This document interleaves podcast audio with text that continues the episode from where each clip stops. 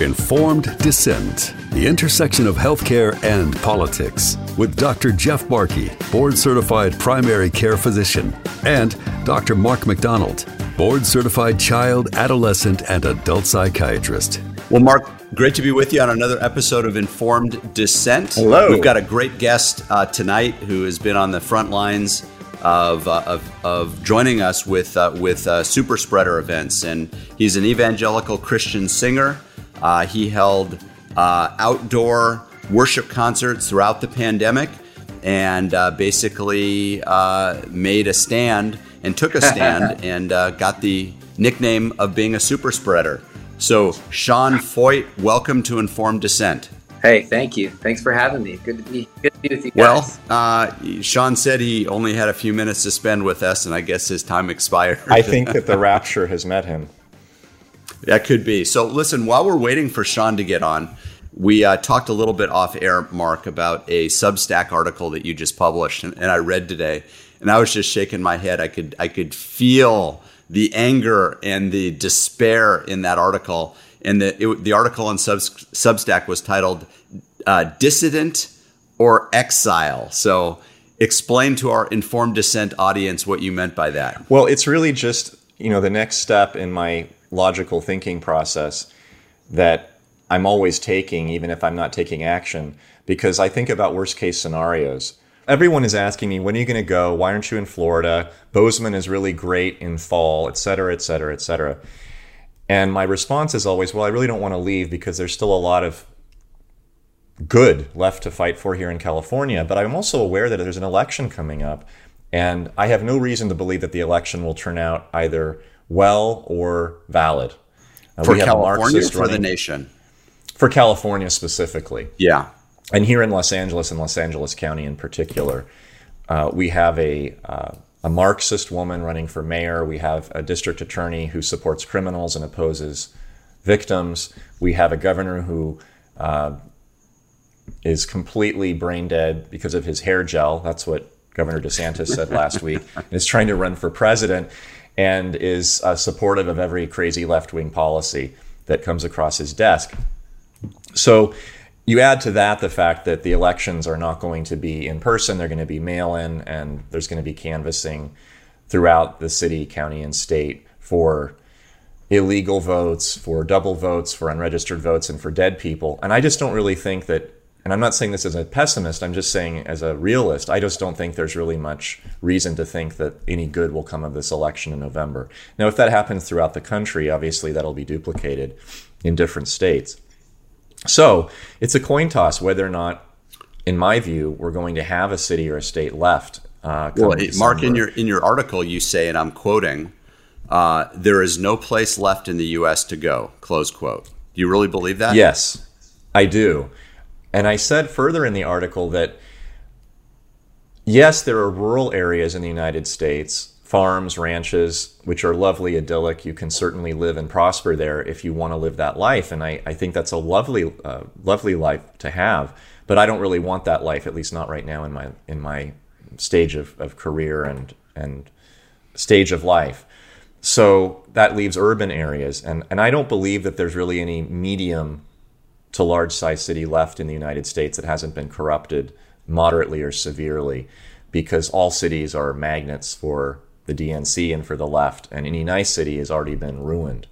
So if you want to live in a nice, medium sized city, there really isn't many places left to go here in the US. No places. I don't think so. I, you know, I was in about seven cities that were considered Republican strongholds of conservatism in the last nine months, and every single one had closed businesses, doctors who weren't able to practice without getting an injection, mask city. Um, fights and battles brewing among different factions of people. Even Naples, Florida uh, was a battleground. And that's supposed to be the place to go if you want to live in freedom. Obviously, there's degrees. Some places are better than others, worse than others. But I think the taste of life that I got when I was in Bosnia and Kosovo and Macedonia, and, and soon probably Split, which is a, a nice Adriatic Sea coastal town in Croatia, is that these places really are functioning they are medium sized cities. They do still have churches and families and public safety and women walking at two in the morning who have no concerns in the world about getting robbed, raped, or murdered. They have good functioning school systems. They have generally decent, if not good, health care. And the weather is nice. And uh, you have good food and it's all reasonably priced. There's not a huge degree of inflation. So I, I don't really see that here in the US anymore. I don't think that that exists. Now, it may exist later. But if things really turn south this year and I need to leave, uh, I'm not really sure if there's a place that I really want to go to outside of California. I, I really so, don't don't see that.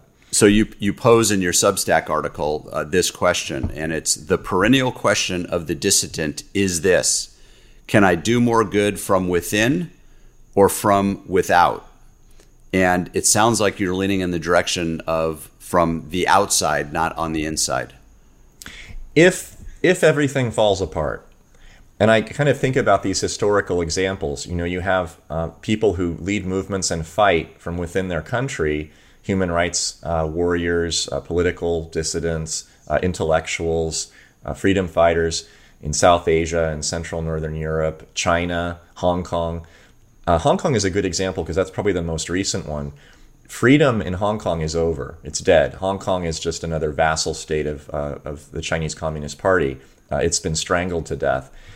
And up until about a year and a half ago, I think it was worthwhile fighting for freedom in Hong Kong. Now, if you fight for freedom, you will be disappeared. I mean, you will be actually tortured to death and you will never be found again. Your body will, will just disappear into the ether. Now, I don't think that that's a good outcome because you can't do good when you're dead. And so a lot of the Hong Kong freedom fighters actually left and they moved to England and Canada and the United States, where they have the choice to continue to fight from outside the country because you can't really win against the CCP as one person in Hong Kong. It's just not possible. Same thing in the Soviet Union. There's a lot of dissidents who have left uh, and fled to England, where, of course, they're still pursued by his agents of Putin and injected with Novichok and often end up dying uh, on park benches. But you at least have a fighting chance. Uh, if you stay in the Soviet Union, you'll probably be put in a gulag and you'll be tortured to death and your family will be executed. Also, a bad outcome. So, we're not there yet. We don't have the, the death of these countries. People aren't being murdered. But short of murder, everything that I just described is happening right now in the United States cancellations, um, professions being erased, families and children being separated. Um, ex, you know, excommunication, ostracism, impoverishment, banishment. This is all happening right now in the United States. So the next step, and I don't want this obviously to happen, but the next step, which is logical in early 2023, uh, is actually rounding up people and, and killing them. They're already being tortured and, and tortured to actual death, to suicide in underground prisons in Washington, D.C. by racist guards who mace the prisoners while they're handcuffed and then put them in solitary confinement without water or medicine. You know, our, our, our friend and colleague, uh, Simone Gold, was just released from uh, federal prison in Florida, uh, and she was denied um, humane treatment, as were other female prisoners medications, showers, food. Uh, she wasn't allowed to have water. She had to drink out of the sink with her bare hands for days and days on end. She was deprived of a cup. She was put in solitary confinement for eight days. Uh, all all after what she did was basically, uh, arguably, trespass into a Capitol building. And I say arguably because that's not even clear. So this is bad, and uh, and if it gets any worse, I'm, I'm not sure that it's really worthwhile or pragmatic to stay. So that's the position that I was describing in my Substack. In your Substack article, you go on and say when continuing to live as a dissident is no longer an option, then one is faced with exile. But in your case, you're you're going to self exile yourself. You're not going to be forced out. No one's kicking you or throwing you out of the country.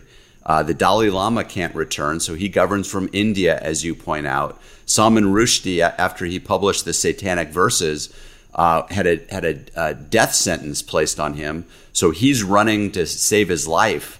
Uh, but in this case, you're going to voluntarily exile yourself to some foreign country there isn't a word in the English language for voluntary exile. So I used I used exile in the sense of of, of self exile as the best uh, simple word that I could find, and also some degree for dramatic effect.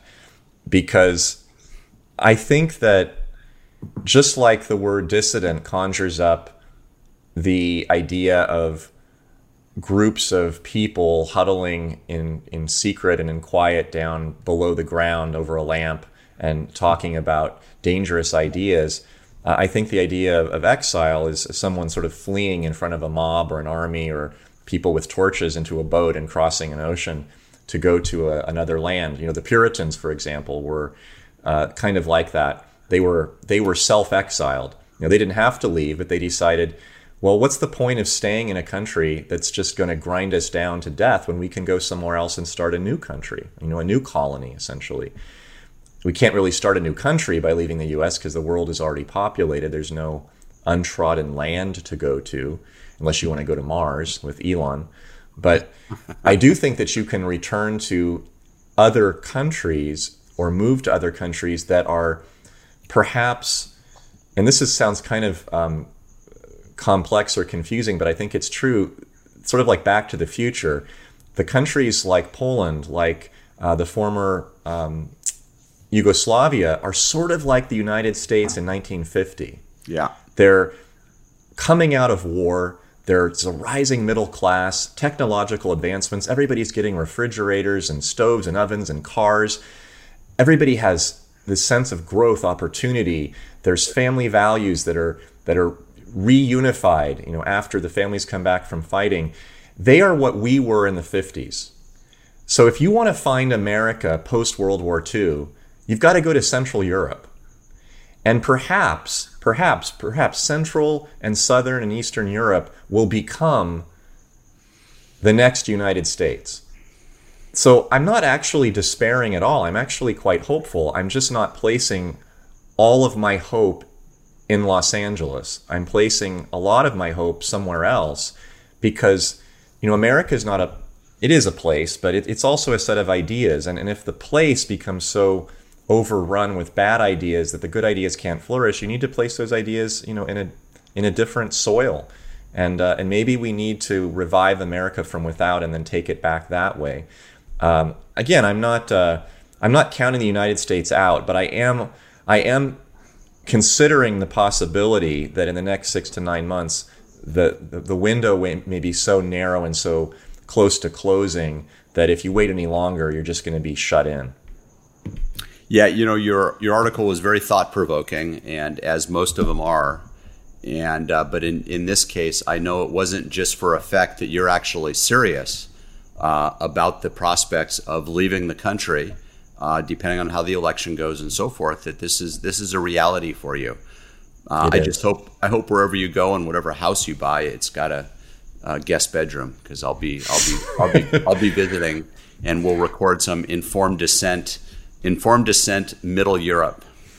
well, fortunately, you can get a house that is twice as large as any house in Los Angeles and Orange County for just an extra fifty thousand dollars.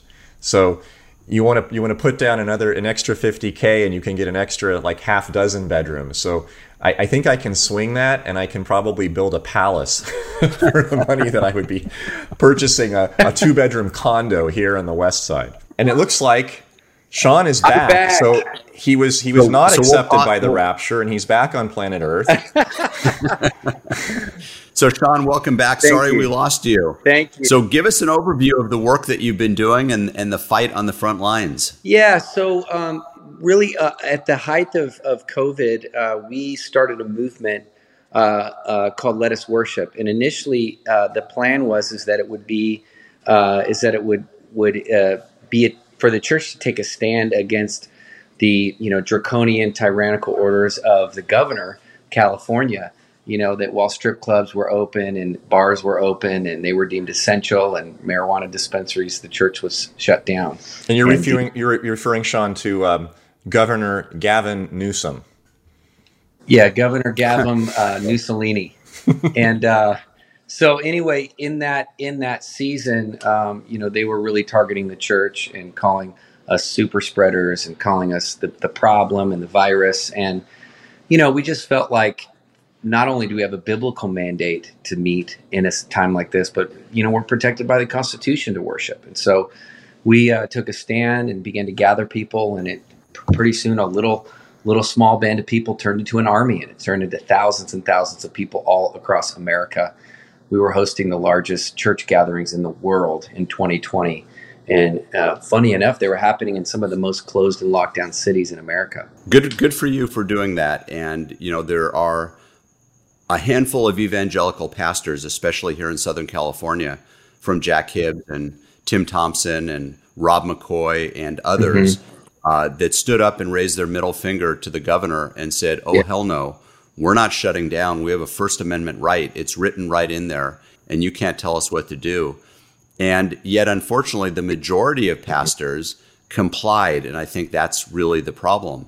Um, so it's great to see a fellow warrior uh, that was out there preaching, and and I love it. Thank you. Yeah, I mean, you know, I it always starts as a remnant, and there has to be people that push back, and I think that we've seen that throughout history. You know, um, there has to be people that that rise up against this, and you know, I I come my my whole family are doctors and nurses. I come from a family of medicine. I, I wasn't smart enough, I guess, to to become one, uh, so I chose to be a musician instead. However I knew at the same time that that, that, that there there was a real virus. I knew, however, that you know the 99.98% survivable rate wasn't enough to justify these this overreach of government to shut us down. And you know, if there's any time where we need hope and we need faith and we need light. 100%. It's a time of darkness, you know, and that's the time in 2020 where we really needed the church. Absolutely. I know we don't have a lot of time with you. Where can people follow you if they want to learn more about what you're doing? Yeah, so they can go to uh, letusworship.us is one place. They can also go to uh, my website, which is seanfeucht.com. They can follow us on social media. It's Feucht spelled F E U C H T. It's a German German way. Um, and then we also have a documentary film that's coming out on our movement. The film's called Super Spreader in 528 theaters across America. And That's wonderful. What's cool about this story is that it starts in California.